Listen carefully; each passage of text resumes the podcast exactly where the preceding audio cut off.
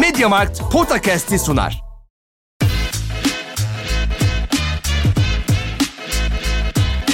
Potakast. Kaan Kural ve Orkun Çolakoğlu'yla NBA gündemine haftalık bir bakış.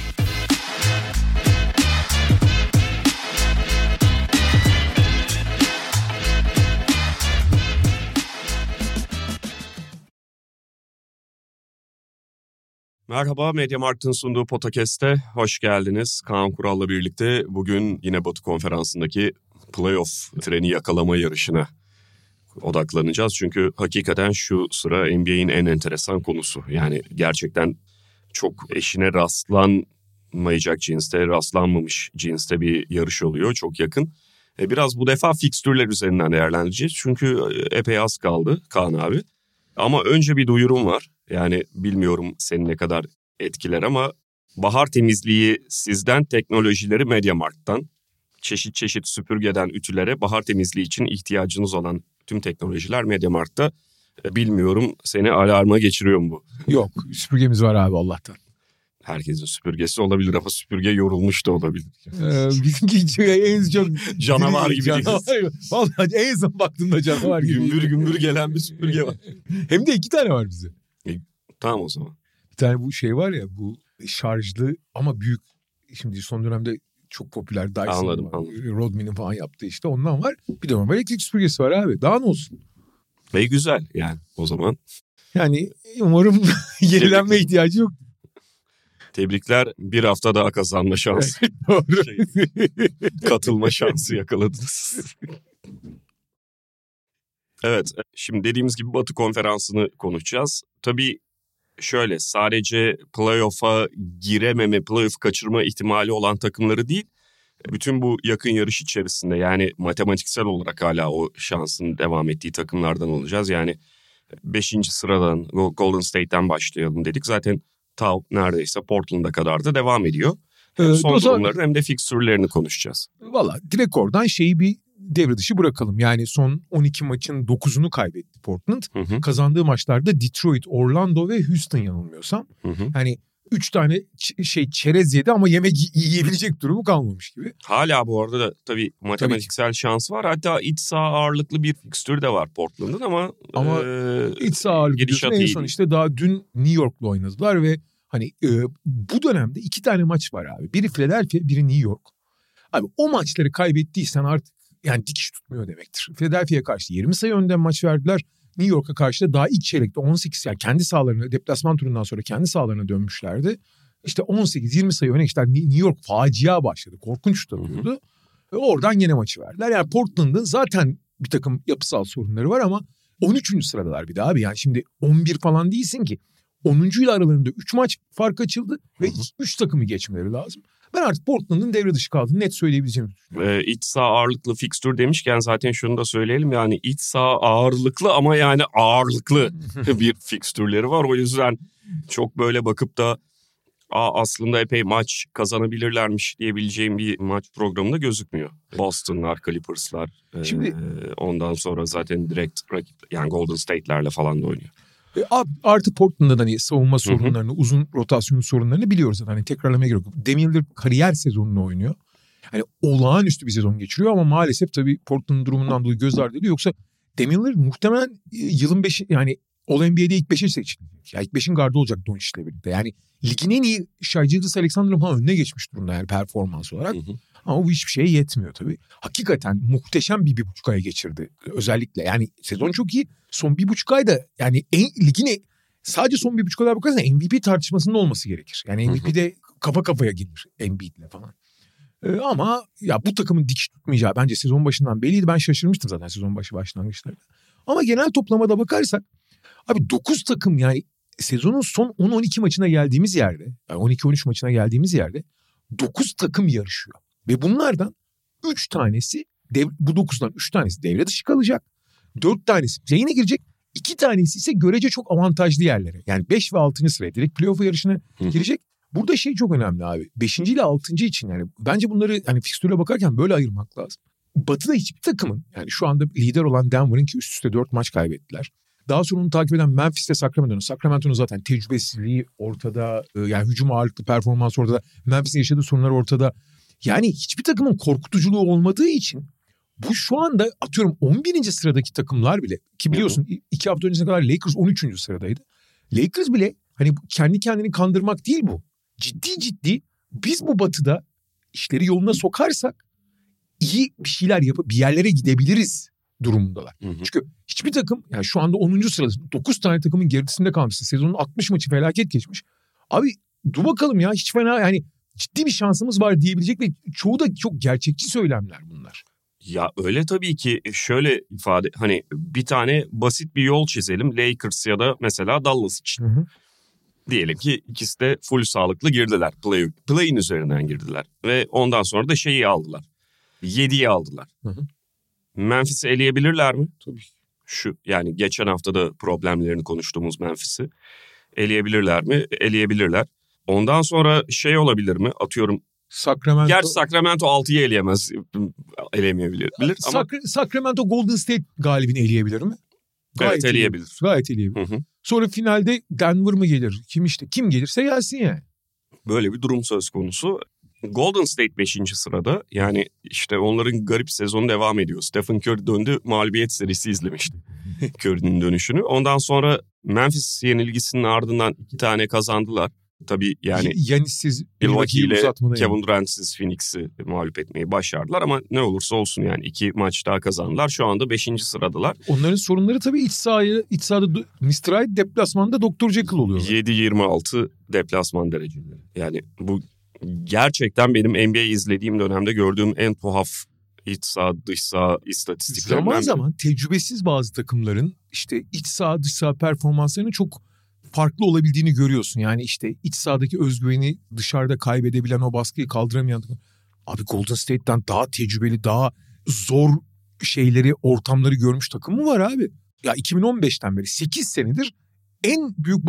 Abi o Oklahoma City serisini falan düşünürsen ne, nerelerden geçtiler? Yani bu takımın çok ilginç gerçekten bu şu anki. Bu, bu sezonki hali akıl alır gibi değil yani iç saha dış saha performansı. Şu anda Golden State'in iki tane büyük problemi var. Bir tanesi fikstürleri gerçekten kolay değil. Deplasman ağırlıksı zor demek. Çünkü deplasmanda Houston'a karşı bile işleri çok zor yani. Deplasman ağırlıklı diyemem. Yani bir dakika saymak lazım. Yarı İki- yarıya galiba. Tam Yok şimdi iki, fa- iki fazla deplasman olması lazım. olabilir. Bakalım hemen tabii. 36 maçı şu ana kadar iç sahada yapmış. 33 maçı evet 33 tane de deplasmanda yapmış. Ha. Ama rakiplerin niteliği itibarıyla da yani Golden State'in fikstüre baktığında bir dakika diyorsun. Şimdi Clippers deplasman, Atlanta deplasman, Memphis deplasman ki Memphis'in sorunlarına rağmen geçen haftada gördüğümüz gibi o başka bir şeye dönüşüyor Golden State Aynen. için. O Houston deplasman, O, o biraz görece kolay oluyor. Dallas deplasman. Ondan sonra da içeride Philadelphia ile oynuyor, Minnesota ile oynuyor, New Orleans ile oynuyor, San Antonio. Sonra deplasman Denver, Oklahoma City ile içeride deplasman Sacramento, deplasman Portland bu şekilde bitiriyor. Onlar da back to back bu arada. Zor, sert fikstür yani. Hani. İkinci durumda tabii şey Andrew Wiggins. Esas konu biraz Andrew Wiggins'le ilgili. Şimdi Golden State sezon başından beri ya bu iç saha dış saha performansını hakikaten mantıkla, teknikle falan açıklamak çok zor ama ha, bir takım sorunları olduğu ve bu sorunların en temelinde savunma olduğu ortadaydı. Hı hı. Ha, savunma büyük oranda çaba ve koordinasyon işi. Şampiyonluktan sonra hele ki bu kadar başarı kazanmış bir takımın aynı çabayı gösterme ihtima- yani olası düşük. İlginç olan takımın liderleri olarak gör- gördüğümüz Draymond Green ve Stephen Curry bu konuda iyi bir sezon geçiriyorlar. Yani ikisi de hani işin savunma tarafında ya da sezonun genelinde düşük testi oynamıyor. Birin, birinin sebebi sezon başında yaşananlar. Yani yeni kontrat alamayan Draymond Green sezon başında da pulu yumrukladığı için Hı hı. ya çok büyük sorumluluk hissediyor üzerine. Yani en ufak bir lakaytlık, en ufak bir ne derler umursamazlık gösterirse direkt şeyler ona çevrilecek. Oklar. Şey, oklar ona çevrilecek.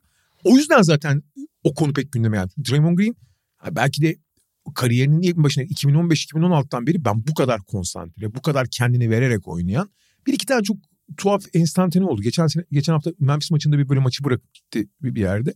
Ama onun dışında abi sezon başından beri yani canlı dişine takıyor. Hı hı. Hücumda çok daha konsantre, bitirmeye çalışıyor. O şutunu riske ettikleri için o handoff yaparken içeri devrilmeleri çok daha fazla yapıyor. Onun için bence kabul edilebilir bir sınırda olan %33'de üçlük atıyor belli bir volümde. Yani hücumda sıfır değil artık. Hı hı. E savunma konsantrasyonu zaten çok üst düzey. Fakat takım sezon başından beri takım halinde savunma yapamıyor. Ve deli gibi foul yapıyorlar zaten savunmada. Fakat bunu bir miktar temizlediler. Yani sezonun son bir ayında. Hı hı. Savunma verimliliğinde son 20 maç itibariyle ilk 10'a girdi zaten. 11. sıraya kadar geldi. İç saha dış saha tabii çok değişiyor ama ne olursa olsun toparladılar orayı. Fakat Wiggins abi bu takımın en önemli üçüncü oyuncusu konumuna gelmişti. Geçen seneki finallerde en önemli e, MVP yani Stephen Curry MVP oldu ama ikinci sırada Wiggins yazarsın. Hı hı. Artı bu takımın kanadı yok doğru düzgün. Hı hı. Yani e, hem de pozisyon olarak çok ihtiyaç duyulan zaten tüm NBA için çok önemli bir pozisyon. Golden State'in daha önemli bir pozisyonda oynuyor. Şimdi Wiggins abi sezonun ilk bir ayını çok iyi geçirdi. Sonra abi sakatlandı. Ondan beri de sakatlandı, döndü, tekrar sakatlandı. Şimdi bu ailevi mesele diyorsun. Şimdi bir sakatlık değil bu. Bir ailevi mesele ama sezon sonuna kadar daha doğrusu no- normal sezon sonuna kadar büyük ihtimalle dönmeyecek. Abi dönse bile nasıl ritim tutacak? Psikolojisi ne durumda olacak? Çünkü bayağı ciddi bir şey olduğu ortada. Yani işte ailede bir hastalık bir de ya da bir problem olsa abi bir hafta on gün gelmezsin. Abi bir buçuk aydır yok adam ve bir ay daha yok deniyor yani. Hı hı. Şimdi bunun basit bir şey olmadığı kesin ona nasıl etki edecek. Andrew Wiggins'den ne alacaklarını bilemiyoruz ama ben açıkçası özellikle playoff'un başları için yani playoff'un ilk Haziran'a kadar diyeyim finallere kadar abi onun normal basketbol bildiğimiz Andrew Wiggins basketbolcu Andrew Wiggins gibi olacağını pek tahmin etmiyorum yani. Ve şöyle bir şey var yani bu işte bu problemlerle birlikte özellikle Golden State için geçerli olabilir. Beş, beşten girmeseler iyi olur. Ha, Çünkü Phoenix- o dört Phoenix demek Ha. aşağı yukarı. Henüz belli değil. Phoenix'in hala çok Kesin değil tabii ki. Phoenix'te de çünkü Kevin Durant'in sakatlığı var. Hı. Normal sezonun kalanında muhtemelen oynayamayacak. Ama Durant'in daha erken gelme ihtimali çok yüksek deniyor. e, ama kesin bir şey söylenmiyor yani. Şey dün kulüpten yani Phoenix cephesinden şey geldi. Playoff oynanıyorsa Durant oynardı. Durumu ciddi değil dendi. Oraya gelecektim. Yani normal sezonun kalanında oynamasa bile Kevin Durant'in biraz böyle şey olarak kontrol amaçlı, dikkatli davranma amaçlı oturtulacağını ama playoff'a da hazır halde geleceğini, bu sakatlıktan, son sakatlığından gelişini de gördük sonuçta. Tekrar hazır halde geleceğini öngörebiliriz. O da ilk tur eşleşmesi için felaket demek Tabii. eğer Golden State gözünden Ee, bakarsan. bilek burkulması oldu ama tekrar onun altını çizmek lazım. Durant bileğini burktuğu pozisyondan sonra ısınmaya devam etti. Hı hı. Yani ısınmayı tamamladı maçta oynayacak gibi gidiyordu. Sonra abi oynama bileği burktun dediler o yüzden durdu zaten. Peki Clippers'la devam Bu edelim. arada hani şeyi de söyleyelim ama sonuçta Golden State Golden State'tir abi. Yani ilk beşinin performansı da ortada. iç saha performansı da ortada. Hani Golden State bu 9 takım arasında ki yani Portland'ı belki elemiş gibi gözüküyoruz ama hala en tehlikeli, en kritik yerde performansını yükseltme ihtimali olan hem personel olarak hem oyun kimliği olarak en ciddi aday yani. O, Hı hı. o sezon başında bu- boyunca bekledik olmadı belki ama hala o güveni taşıyorsun yani bu, bu kadroya. Stephen Curry sağlıklı olduğu. Çünkü şey de önemli abi. Clay Thompson geçen sene gibi değil. Clay Thompson, Clay Thompson gibi top oynuyor çünkü yani. E Draymond Green de öyle. Tamam Jordan Poole falan kötü oynuyor. Wiggins yok diyorsun ama yani üç sacaya Clay, Dray ve şey Curry çatır çatır iyi durumda yani. Hı hı. Clippers'a baktığımızda şöyle bir durum var. Şimdi bir kere zaten öyle ya da böyle 3 maçı kazandılar o felaket gidişin ardından. Üç maçla ilgili sana bir trivia sorusu. Hı hı. Üç maç kazandılar değil mi? Russell Westbrook bu üç maçta ilk beş başladı. Evet. Russell Westbrook bu üç maçın toplamında son çeyreklerde kaç dakika oynadı? Şeyde oynamadı onu hatırlıyorum. Şimdi sallayacağım bir şey. Yani e, sallayacağım derken kesin bilmiyorum da 6. Ee, bu fena bir tahmin değil. 0 mı? Sıfır abi. Öyle mi? Fark Evet. etmedim. Ya ben Son de maçta 0 olduğunu çok iyi biliyorum. ben- üçünde de sıfır. Yani onu ben anlattım. bu arada zaten. ilk, be- ilk beş oynadı hepsinde. Biliyorum Tekrar biliyorum. edeyim. Az dakika da oynamadı. Hı hı. Üçünde de fena iş yapmadı. Özellikle Kawhi ve Paul George'un olmadığı kadar. da. Ama son çeyreklerde sıfır dakika abi. New York maçını ben anlattım. Grizzlies maçını da direkt izlemiştim. Grizzlies'de mesela fark etmemişim onun o kadar az yani hiç oynamadığını. New York'ta zaten belliydi. Evet. Ama artı iki buçuk John Hollinger'ın yazısında görmüştüm. Şey Westbrook sahadayken artı iki buçuk kenardayken eksi dokuz buçuk Clippers'ın. Şey yani ilk defa yani ya da çok uzun süre sonra Westbrook lehine bu artı eksi istatistiği bu kadar şekilleniyor. Ama Evet. çok kısa bir dönem tabii. Ama son çeyrekler oynatılmaması bence iyi fikir eğer kullanacak. Ha tabii bu arada gerçekten hiç fena oynamadı bu dönemde ama abi West beni en çok şey şaşırtıyor abi. Clippers'ın özellikle bu takas döneminin sonunda gerek Charlotte'dan Mason Plumlee'yi Plumlee. alması gerekse Westbrook'u alması Yani bu takımın yani Kawhi Paul George ekseninde 4 senedir kurdukları vizyonun ciddi ciddi değişmesi demek abi. Ve sezon ortasında değiştiriyorsun bunu. Ben burada biraz şaşkınım yani. Clippers'ın fikstürü gayet iyi.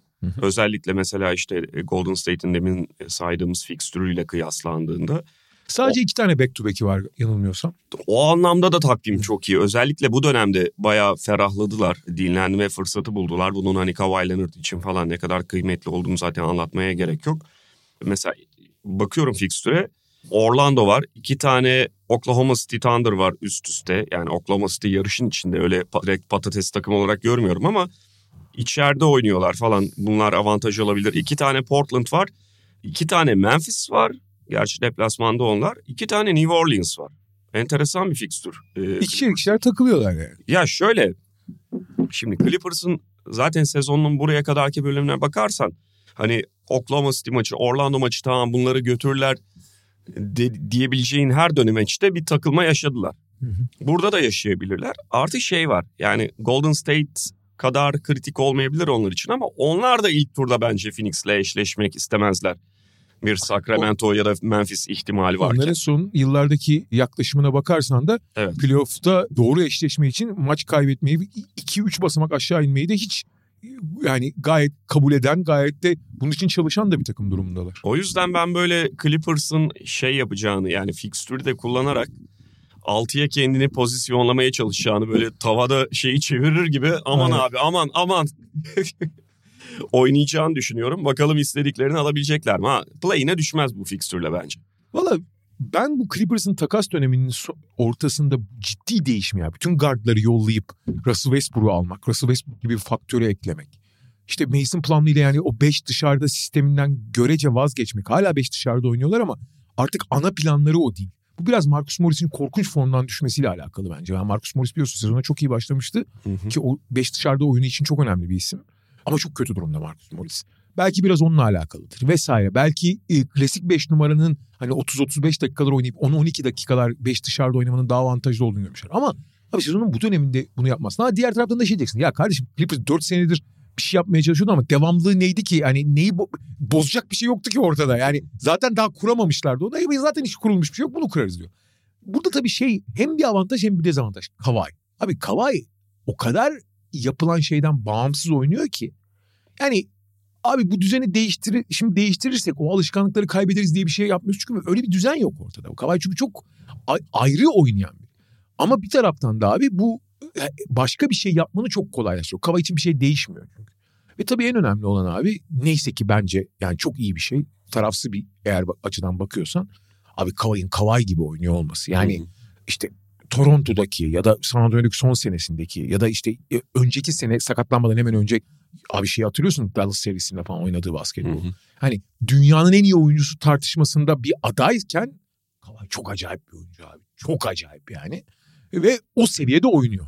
En önemlisi de o zaten. Yani çünkü bu takım fark yaratacaksa, bir katma değer katacaksa hani diğer her şeyin iyi olduğunu varsayıyorum. Belli bir düzende diğer oyuncuların performansı işte ne bileyim Robert Covington'ı ekler misin işte Paul George ya ana karar verici Paul George mu olur Russell Westbrook'u kullanır mısın kullanmaz mısın? Hı hı. Bunların artıları eksileri bir sürü var. Ama bu takım herhangi bir işte batıdaki herhangi bir takım değil. Belli bir iddiası olan takım olacaksa o tamamen Kawhi üzerinden geçiyor yani. Tabii ki. Hemen ardından Minnesota geliyor. 35-34 ile 7. sırada Minnesota Timberwolves. Onlarda da şimdi birincisi tabii ki Towns e, durumu devam ediyor ama fikstür yine kolay olmayan bir fikstür bence. Hı hı. Mesela işte bu gece yanılmıyorsam Boston'da oynuyorlar. Pardon e, bir sonraki akşam.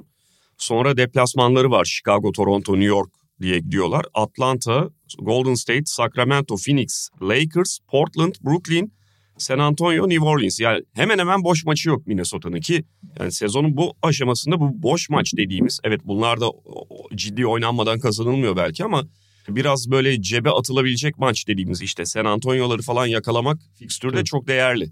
E, Birazdan başka takımlarda bunu göreceğiz. Minnesota'da bunlardan hemen hiç yok. Hepsi zor maç bunların. Bir San Antonio bir Portland var işte. Teorik olarak. Evet, evet. Minnesota zaten kolay maç kazanamıyor abi. Ya bir de işte şey mesela hani belki elenirse o şeye kadar New Orleans. Ama elenmeyebilir çok zor çok kıyamet maç da olabilir Son- sezonun son- sonunda. Bence son güne kadar play-in potasında olacak bence şey New Orleans. New Orleans. Minnesota'nın tabii Minnesota'nın en büyük sorunlarından biri abi. Towns olmadığı zaman ki bence Towns bu sene oynamayacak. Ben sakatlandığı gün söylemiştim. Biliyorsun hatırlıyorsun 3-4 hafta denmiştim. Mümkün değil demiştim yani. Evet abi de onun da ya oynamayacaksa bu noktaya kadar hala bununla ilgili bir açıklama yapılmaması bence çok tuhaf. Bence de. Çok haklısın. Yani o, o bence bir ihtimali hafta- hala bu e, hafta- açık bırakıyor. Bu hafta ilk kez kontak yani şeyle birebir idmana başlamış. Bundan sonra sadece topla 1'e 0 yapıyordu. Birebir idmana başlamış. Abi ne zaman kendine gelecek ne zaman 5'e 5 yapacak da şey yok abi geçmiş olsun. Fakat Towns'uz senaryoda bu takımın hücumu o kadar kısıtlı ki. Abi çünkü Anthony Edwards dışında üst düzey hücumcu yok takımda. Özellikle D'Angelo Russell ayrıldıktan sonra. Ya skorer yok. Evet, evet yani doğru. Doğru daha iyi ifade o. Şimdi bu takımın çok büyük bir sıkışmışlığı oluyor. Şimdi Jalen Novel'e işte Jalen Novel 12 sayı atıyor. Ne bileyim Mike Conley 12'yi 10-12'yi zor buluyor. Abi 15 sayının üzerine çıkabilecek oyuncusu yok. Normal şart. Tamam Kyle Anderson'dan bir şeyler alıyorsun. Jaden McDaniels önemli bir aşama kaydetti. Oyun iki, iki taraflı oynamak anlamında. E Gober 10-12 sayı atıyor. Biraz da hücum rebound alıyor. Abi ondan biraz yani ondan biraz ondan Arada biraz. Kanlı hala 20 sayılık şeyler verebiliyor ama işte o 4 maçta bir belki oluyor. Ama ortalamada oluyor. 10 sayıyı anca buluyorsun. Tabii tabii Evet. yani. Şöyle bu takımda herhangi bir oyuncunun Edwards dışında bir günde 15 sayının üstüne çıkması normal dışı bir şey oluyor. Onu da öyle söyleyeyim yani. Abi bu en- 2023 basketbolunda böyle iş çok. Fakat abi diğer taraftan da madalyonun diğer tarafına bakarsan abi bu takımda gerçekten özellikle Gober bütün bu sakatlıklar, sorunlar falandan sonra son bir aydır eski Gober'e daha yakın oynuyor. Seyredenler yani seyrettiğin zaman görüyorsun. Daha derli toplu, daha hani savunmada Abi Utah Go- Gober'i artık bence göremeyeceğiz gibi. Yani erozyona uğruyor çünkü o da yaşlandığı için. Bu sene çok sakatlıklarla da boğuştu zaten. Ama Gober gene Gober abi. Hı hı. Yani bir sürü şey yapamayabilir ama yaptığı bazı şeyler var. Fakat esas mesele Jaden McDaniels, Anthony Edwards, Mike Conley hepsi belli ölçeklerde savunma disiplinine sahip olduğu için bu takım gerçekten iyi savunma takımına dönüştü. Ve çok çaba da gösteriyorlar. O yüzden abi her maçı zor kaybediyor ama zor da kazanıyorlar. E, bıraktıkları maçları saymıyorum yani böyle çabuk şey. Ama böyle bir fikstür abi çok yıpratır onları. Evet. Çok yıpratır yani. Çünkü şu anda özellikle yarışta oldukları takımlar yani kendi rekabetçiliği olan takımlar Minnesota kadar mücadele ettiği zaman Minnesota'nın tamam savunmada belli kaliteleri var ama mücadeleden yakaladığı avantajı yakalayamayacak Minnesota. Evet yani ve hani her takımın sonuçta problemi var bundan aşağısını e, düşünürsek. Mesela işte Batı'da Lakers'ta. LeBron'un şeyi e, sakatlığı, Dallas'ta Doncic'in sakatlığı devam ediyor, Kyrie vesaire. Ama fikstür ciddi anlamda zor. Şimdi mesela Dallas ve Lakers'ın fikstürleriyle kıyasladığımızda onların fikstürlerini okuduğumuzda bu biraz daha netleşecek Minnesota'nın Dall- Dallas'la. Lakers en iyi fikstürlere sahip takımlar. Muhtemelen. Aradaki Oklahoma City'yi konuşalım. Oklahoma City tam ya yavaş yavaş artık sahneden çekiliyorlar derken 7 maçın 6'sını kazandı. Bir dakika beyler dedi. Şeyde şu anda içeride 8. sırada hatta. Onların fikstürüne baktığımızda tabii yani orada da bir zorluktan bahsedebiliriz. Gerçi şu da belki etkiliyor. Yani Thunder'ı sezon başından beri kimle yan yana getirsen underdog takım olarak görüyorsun. Ama hakikaten şöyle bakalım. Toronto deplasmanı ardından Phoenix içeride. Deplasmanda iki tane Clippers. Ondan sonra yine Los Angeles'ta Lakers. Sonra Portland. Sonra Charlotte. Charlotte Detroit var üst üste iyi. Ee, Indiana deplasman. Phoenix içeride. Warriors deplasman. Utah deplasman. içeride Memphis. Kolay bir fikstür değil bu. E, çok zor da değil ama. Yani Ya berbat değil. Mesela Berbat. bence Minnesota'nınki daha zor. Bence ama şey, hatta şey Golden State'inki de. Ee, ama yani Los şey- Angeles dönüşünden sonra biraz daha rahatlıyor Oklahoma City. tabii yani Charlotte Detroit mesele burada Indiana da var orada. Charlotte, Detroit, Indiana. Mesele burada işte oraya kadar ki yani şimdi formda geldiler 7 maçın 6'sını kazandılar. Yalnız bu Toronto, Phoenix, Clippers, Clippers, Lakers oradan nasıl Durant'siz Phoenix o kadar daha görecek kolay olabilir. belki işte orada da hani Booker formda vesaire Phoenix'in Phoenix'te en azından hani kendimizi bir dörtte tutalım da rahatlayalım diye bakıyor. Ya Oklahoma City ile ilgili şöyle bir problem var. Şimdi abi bence NBA'de en iyi savunmayı onlar yapıyor. Personelden bağımsız konuşuyorum.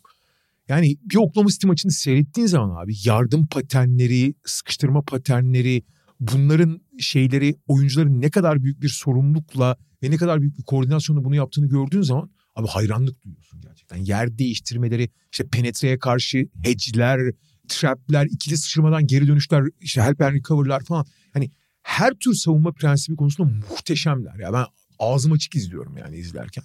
Ve bu yani işte Lou Dort gibi görece daha iyi savunma malzemesine sahip yani fiziksel olarak daha iyi savunma malzemesine sahip oyuncularla da da oluyor. İşte Isaiah Joe gibi savunma konusunda hani çok ciddi bir dezavantajlı olan oyuncular da yapabiliyor. Yani sonuçta oyuncu bazlı değil prensip bazlı, strateji bazlı muazzam iş çıkarıyorlar. Evet. Kaldı ki abi savunmanın en ama en ama en temel ögesine sahip değiller. Çember savunucuları yok abi takımın. Yani Jalen Williams oynatıyorlar orada. Yani şey olan uzun Jalen. O e, iki tane çaylakları var ya iki tane Jalen Williams'ları var. Uzun olan Abi onun hiç çember savunmakla falan alakası yok. Tamam hücum foul falan yaptırıyor arada da ne yani Derek White'dan daha kötü çember savunucusu yani. Ama işte katı rotasyon olmadığı için Oklahoma City'de belli oyuncular dışında o çok büyük bir avantaj sağlıyor genel NBA takımı rotasyonuna göre. Yani ben hep şey düşünüyorum abi Chet Holmgren olsaydı bu sene. Hı hı. Abi bu takım gerçekten çok ilginç bir seviyeye çıkabilir. Buna rağmen savunma verimliliğinde ilk 15 maçı çıkardığı zaman 8. sıradalar abi. inanılır gibi değil Hı yani. hı. Çember sonucu olmadan bunu yapabilmek akıllı. Seneye de geliyor abi. Draft'tan bahsetmiyorum. Chet Holmgren gelecek. Yani. Evet. Tam onların istediği gibi. 5 dışarıda oynayabilecek ama çemberi de savunabilecek oyuncu olarak. Ve bu abi onları her zaman rekabet çıkar. E hücuma geldiğin zaman da abi Abi zaten Shai Gilgeous Alexander'ım var tamam mı? Hı. Zaten her şeyi üretebiliyor. Ben Josh Giddey ile onların uyumunu çok beğenmiyorum ama orada da belli bir uyum sağladılar. E takımın sorunu doğru düzgün şütör yok. Abi çember savunucusu olmayan, şütörü olmayan takım 2023 basketbolunda nasıl bir yere geliyor abi ya? İnanılır gibi. Çünkü Gilgeous Alexander temelde şütör değil. Skorer ama şütör değil. Hı hı. Abi Gidi kötü şütör. Bir ara iyi atıyordu o kadar. Ludort felaket abi. Dylan Brooks'tan hallice yani. e, genel şut verimli. Jalen Williams diğer işte kısa olan Jalen Williams önemli bir skorere dönüşüyor ama o da iyi bir şütör denmez henüz. Yani şut atıyor o kadar. Isaiah Joe dışında ki Evet. Isaiah Joe'yu almalarının tek sebebi de o. Hı hı. Çünkü elit şütöre ihtiyaçları vardı. Yani Philadelphia'nın vazgeçtiği, pek çok takımın vazgeçtiği, yani şut atmak dışında çok az şey yapabilen bir oyuncu olarak Isaiah Joe'yu oynatıyor. Bir de Aaron Wiggins işte yani. Onlar iyi şütör olarak kabul ediliyor yani. Hı hı. Buna rağmen acayip bir noktadalar. Fakat yine aynı şeye geleceğiz abi. Minnesota için söylediğim konuyu. Abi onların çaba üzerinden oynaması rekabetçi olarak şimdi arka arkaya Clippers'la falan oynuyorlar dedin ya. Kendi sıraları yakın kendi yakınlarındaki takımlarla buralarda oynuyor olması biraz dezavantaj. Çünkü çaba olarak onunla onların zihinsel seviyesine çıkacak takımlar veya onların zaaflarını özellikle saldırmaya hazır takımlar. Yani öylesine Abi bu akşam da Oklahoma oynuyoruz. Hadi çıkıp oynayalım değil. Yani bu maçı hedef maç gibi gördükleri zaman Oklahoma City'nin işini biraz zorlaştırırlar. Evet orada yani en önemli sınavı en net sınavı şimdi verecekler. O Los Angeles yolculuğu bence çok şey belirler Oklahoma City için. İki Clippers bir Lakers. Ki öncesindeki Toronto'da bence. Ben, Toronto bir de Phoenix dedik değil mi? Evet. Toronto Phoenix işte 3 tane de Los Angeles'ta oynayacakları maç. Bayağı şekillendirebilir Thunder'ın sezonunu. Şimdi Dallas'a geçelim. Problem dersen çok var. çok. Ee, Başta, Zaten başta ligin şu anda açık ara en aciz savunması durumundalar. Yani daha aciz bir savunma yok şu anda. Dallas son 12 maçın 9'unu kaybetti. Evet. Bunların çok önemli bir kısmında Doncic ya yoktu ya da oynadığı maçlarda da so- e, o bacağında kalkındaki sorunu yaşıyordu. Şimdi işte devam eden hatta büyüyen bir Christian Wood problemi var. Jason Kidd ve Christian Wood arasındaki Sezon başından beri. ama, Ama tekrar alevlenen. Çok alevlendi. Doncic'in sakatlığı durumu var. Kyrie'ninki biraz daha hani şey yapılabilir. Ama nedir işte şey pozitif nokta Dallas için? Fikstür gerçekten tatlı gözüküyor. Şöyle bir okuyalım. Müthiş bir San Antonio ile oynuyorlar. Sonra Lakers'la oynuyorlar Cuma günü. O zaten kritik maçlarından biri. Ardından Memphis, Golden State bunlar iyi. Sonra iki tane üst üste Charlotte var. Sonra Indiana var. Philadelphia, Miami, Atlanta, Sacramento, Chicago, tekrar San Antonio. Genele baktığında iki San Antonio, iki Charlotte, Indiana gayet iyi bence. Memphis bu. Hatta hele- yani hele- evet tam hele- kadro çıkarlarsa o Memphis maçını da ben yazacağım. Burada küçük bir şerh düşeyim. İşte bu Indiana, San Antonio, Detroit falan bunlarla oynamak. Yalnız Charlotte'ı biraz ayırmak lazım abi. Charlotte şu anda çok sınırlı olsa da elinden geleni yaparak oynuyor. Yani öyle şey gibi Detroit ya da gibi falan çıkıp hemen teslim bayrağı çekmiyor kolay kolay yani. Evet ama yani o gün Mavericks'in hani Doncic'le ya da Kyrie ile ilgili bir sakatlık problemi olmazsa hani şey yöntemiyle onların biz çok tutamıyoruz ama atarak kazanır. 135 atıp kazanırlar. Öyle ama abi savunma bütün prensiplerini kaybetti artık. Yani onların ana prensipleri burada takastan sonra söylemiştik işte Reggie Block tabii ki geçen çizgi çizgisinde değil. Josh Green önemli bir çıkış yakalamıştı ama tekrar düşüşe geçti. Yani o kaldıramayan, devamlılığı sağlayamadı. Abi o takım ana aksiyonu felç edip oradan sonra oynamak üzerine kuruluyor. Abi şimdi onu felç edemiyorlar. Yani rakibin yapmaya çalıştığı şeyleri hiçbir şekilde engelleyemiyor Dallas. Yani rakip istediklerini yapıyor. Ha bunlardan sonuç alıyor almıyor ayrı konu. Ama hani Dallas'tan daha kötü savunmalar var. Daha kötü savunma malzemeleri de var. Prensipler olarak da sorun yaşıyor. Houston falan yaptığı şey savunma mı abi? Houston oynadığı şey basketbol değil zaten. Onunla kıyaslıyorum. Ama ben bu kadar savunmada aciz ikinci bir takım daha yok bence. Hiçbir şey yapamıyorlar savunmada. Şey var belli çabalar var. Hala aynı prensiplerle o geçen sene onları batı finaline götüren prensiplerle oynamaya çalışıyor. Abi Dorian Finney-Smith ve geçen seneki Reggie Block olmadan onu yapamazsın.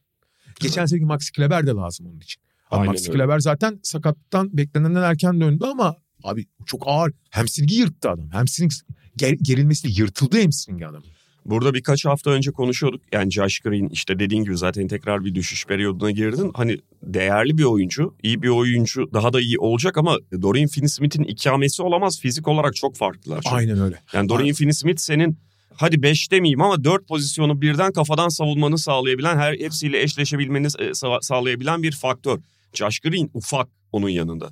Josh Green çok atlet ve sert ama abi Dorian Finney-Smith 1.95 yani. Abi Dorian Finney-Smith'in zihinsel gücüne de ulaşamaz kolay kolay abi o devamlılığa.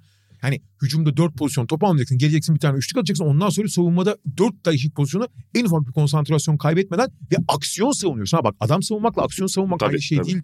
Hani Dorian Finney-Smith orada acayip değerliydi yani. Ki geçen seneki Reggie Block da öyleydi abi. Zaten onların ya bulldog köpekleri diyorlar. Yani bulldogla bulldog muhabbeti yapıyorlardı. Çift bulldogumuz vardı. Abi onlar bulldog köpeği gibi ana aksiyonu felç ettikleri için gerek yardımla gerek şey yaparak hece ederek yani aksiyonu bir tarafa ittirerek ondan sonra ilk aksiyon rakip bozulduktan sonra pas trafiğini öldürüyorlar. İzolasyona döndürmeye zorunda bırakıyorlar. Şimdi bunu yapamıyorsun abi. E zaten senin çember savunucu yok. E, abi Dwight Powell'ın alakası yok o işte. Christian Wood bir, bazen blok yapıyor ama bir tane blok yapıyorsa yedi tane turnike yediriyor. O yüzden zaten Jason Kidd onu istemiyor. Bir, bir nebze Maxi Kleber var ama Maxi Kleber de zaten iyi durumdayken bile bu konuda idare ediyordu ancak. E şimdi hamstring yırtın, yırtığından döndükten sonra da eski Max Kleber. Ha senin söylediğin gibi. Ya 150, 130 at, yani 135 yerip 136 atmaya çalışıyor. Bu arada tabii kontratı yani yeni bir takıma geldiği ve sezon sonunda kontrat istediği için Kyrie Irving şu ana kadar en azından bu Doncic'in sakatlığındaki son dönemde o da bir biliyorsun cenazeye katılmak için takımdan ayrıldı da örnek vatandaş gibi oynuyor. Savunmada falan çabalı mabalı. Şeyde de öyleydi bu arada. Brooklyn'deki son döneminde de öyleydi. Evet, evet. Hiçbir zaman çok iyi bir savunmacı olmayacak ama çaba gösterdiği zaman zaten atlet matlet olduğu için pozisyon bildiği için artı değer katabiliyor savunmaya. Ama bir yere Öyle. Ama tabii onları tekrar sağlıklıyken hücumları üzerinden değerlendirelim. Ha Christian Wood olayı gerçekten garip. bence de. Yani Jason Kidd'in açıktan bile Christian Wood'la neredeyse şey yürüt, basın üzerinden savaşıyor olması. Basın mensuplarının konuyla ilgili şeylerine sorularına garip garip yanıtlar vermesi. Abi yani neredeyse laf sokuyor ya. ya. O kadar da değil be abi. Tamam hani hani senin prensibine uymuyor olabilir, eksik olur.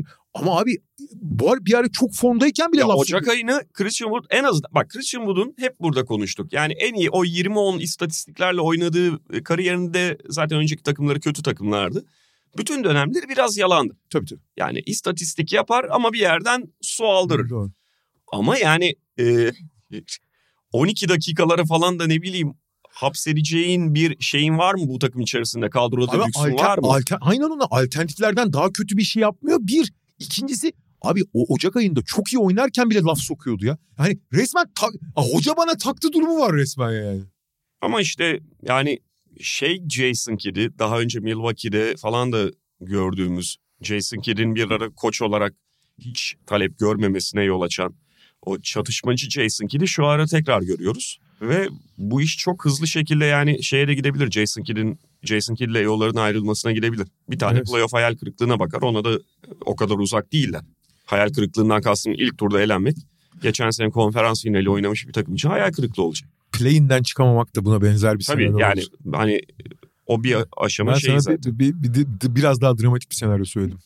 Hatta Çünkü play. çünkü şöyle düşün abi. Şimdi normal şartlarda şu anki görüntüyle Golden State ile Clippers'ın diğerlerinden biraz daha iyi durumda olduğunu söyleyebiliriz. Zaten 1-2 galibiyet avantajları var. Onların 5-6'yı aldığı bir senaryoda abi 7-8-9-10'dan gelecek takımlarda şimdi birazdan konuşacağız. Ama Minnesota fena değil. Tamam mı? Özellikle işin savunma tarafında. Lakers bunlar arasında en potansiyelli gözüken, şimdi birazdan bahsedeyim. Abi bu ikisinin dışında işte New Orleans'ın Zion'a bence sezon sonuna kadar kavuşmasını beklememek lazım.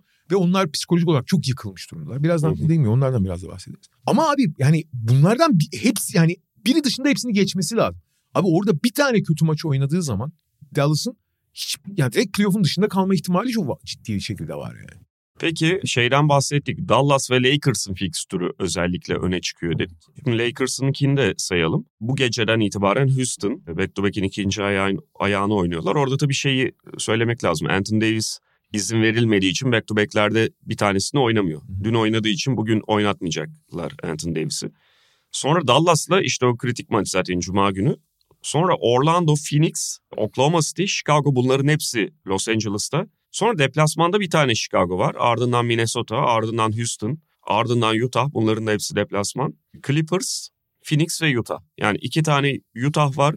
Son, yalnız iki Utah son dört maçın ikisi Utah. Evet o Utah- güne Utah belki Evet. o yarışta geride kalmış olabilir. Büyük Ha, ihtimalle çok olur. kritik de olabilir bil- yani ama bu ihtimal var.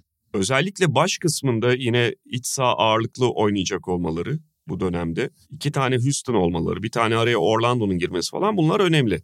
Şey de önemli tabii yani LeBron biraz daha dönemeyecek belli ki.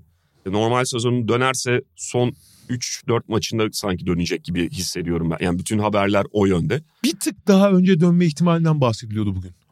Ama Shams Charania da şey dedi yani daha iyi durumda fakat bu normal sezonun kalanının büyük bölümünü onu playoff'a ısındırmak hani şey yap daha doğrusu oynatarak değil de Güçlenerek. güçlenerek iyice tam haline gelsin diye kullanacaklar diyordu. Fakat kritik olan geçen hafta burada Lakers konuşurken abi hatırlarsan bir şeyden bahsetmiştik. D'Angelo Russell'ın dönmüş olması. Evet. Çünkü LeBron'un LeBron yokken D'Angelo Russell'ın olmaması normalden daha fazla eksi yaratıyordu Lakers'ta. Nitekim döndükten sonra da artı bir oyun kurucunun neleri etkilediğini gördük. Ve skorerin abi. Yani Evet. Sonuçta Ya yaratıcının diyeyim hani. Evet, e, evet. ve abi sonuçta işte Malik Beasley, Vanderbilt e- eklendi. İşte Austin Reeves önemli bir rol alıyor takımda. Troy Brown Jr.'ı işte LeBron'un yerinde kullanıyorlar. Lonnie Walker'ı saymıyorum artık. O iyice kafayı yedi. attı zaten Evet, şey evet, rotasyon evet. dışına. E Dennis Schroeder deliciliğini kullanıyorsun. Fakat buna Davis de dahil olmak üzere bunların hiçbiri belki biraz Schroeder. Biraz. Skorer değil tam olarak. Hı hı. Abi sonuçta öyle ya da böyle bir tane yüksek volümlü, verimli olması çok şart değil ama yüksek volümlü skorere ihtiyacı. O da Malik Beasley değil. Evet. Yani deli şutör olarak ayrı bir şeyi Ha. var, rolü var ama Aynen öyle. Fakat o volümlü attığı zaman deliriyor zaten. Hı hı. Belli bir volümün altında tutman lazım. Onu mesela 36 dakikaya vurduğun zaman ligin en çok üçlük atan takımlarından biri ama 36 dakika oynatırsan 15 üçlük atarsan büyük problem. Evet. 18 dakika oynatıp 9 üçlük attırırsan iyi. Asıl sorun o. Yani aynı o frekansta atsın ama o kadar çok atmasın. ya zaten üst üste maçlarına baktığında Malik Beasley deneyiminin ne olduğunu görüyorsun yani. Bir gün işte o New York maçındaki gibi oynuyor. Bir gün bu sabah e, delirdiği gibi devre oynuyor. Bu açıdan D'Angelo Russell önemli ki D'Angelo Russell hakikaten iyi sezon geçiriyor. Yani Hı hı. hiç bu kadar iyi gözükmemişti belli açılardan. Beni biliyorsun üst düzey oyuncular arasında en sevmediğim oyuncudur. Hı hı. Ama yani hakikaten iyi sezon geçiriyor. Minnesota'da da öyleydi burada da. Şutör olarak özellikle. Evet. Ya pek çok açıdan. Ya yani eksiklerini hala söyleyebilirsin. Hiç temas sevmiyor falan ayrı konuda. Ama hala iyi sezon geçiriyor abi. Kimse Tabii, bir şey tabii. diyemez yani. Ve özellikle LeBron'un olmadığı bir senaryoda yani ana skorer problemi yaşanan bir senaryoda çok ihtiyacı vardı. Gayet de iyi dolduruyor orayı yani. E, Lakers bu yapıyla oyunu çift taraflı oynayabildiğini gösterdi. Yani Vanderbilt ve Davis sahada olduğu zaman zaten belli bir savunma disiplini koyuyor. Ve Austin Reeves'in öyle bir disiplini var. D'Angelo Russell'ı bir şekilde barındırabiliyorsun bu yapının içinde. Dennis Schroeder'den ana karar verici olmasını istemiyorsun. Ondan sadece delici olmasını istiyorsun ki asıl verimli olduğu Bu gayet iyi. Oyunu çift taraflı oynuyorsun. E Davis zaten iyi durumda olduğu zaman tek başına çemberi karartıyor. Lakers'ın fikstürü de iyi. Gidişat da iyi. Yani düştüğü yere düşündüğün zaman. Artı abi sonuçta LeBron Davis eksenli bir takımın Hı hı. onları tamamlayacak bir yan kadroyla ki bu kadro biz takas döneminde de söylemiştik. Görece öyle. Belki çok kısa bir dönem bir arada olacaklar. Belki belli alışkanlıklar gelişim konusunda e, ya da işte belli eksiklerin tam olarak kapatılması konusunda sorunlar yaşayabilir. Ama bu takım gerçekten yani LeBron LeBron olduğu sürece, Davis Davis olduğu sürece abi herkesle belli bir rekabetçilik gösterebilecek durumda yani.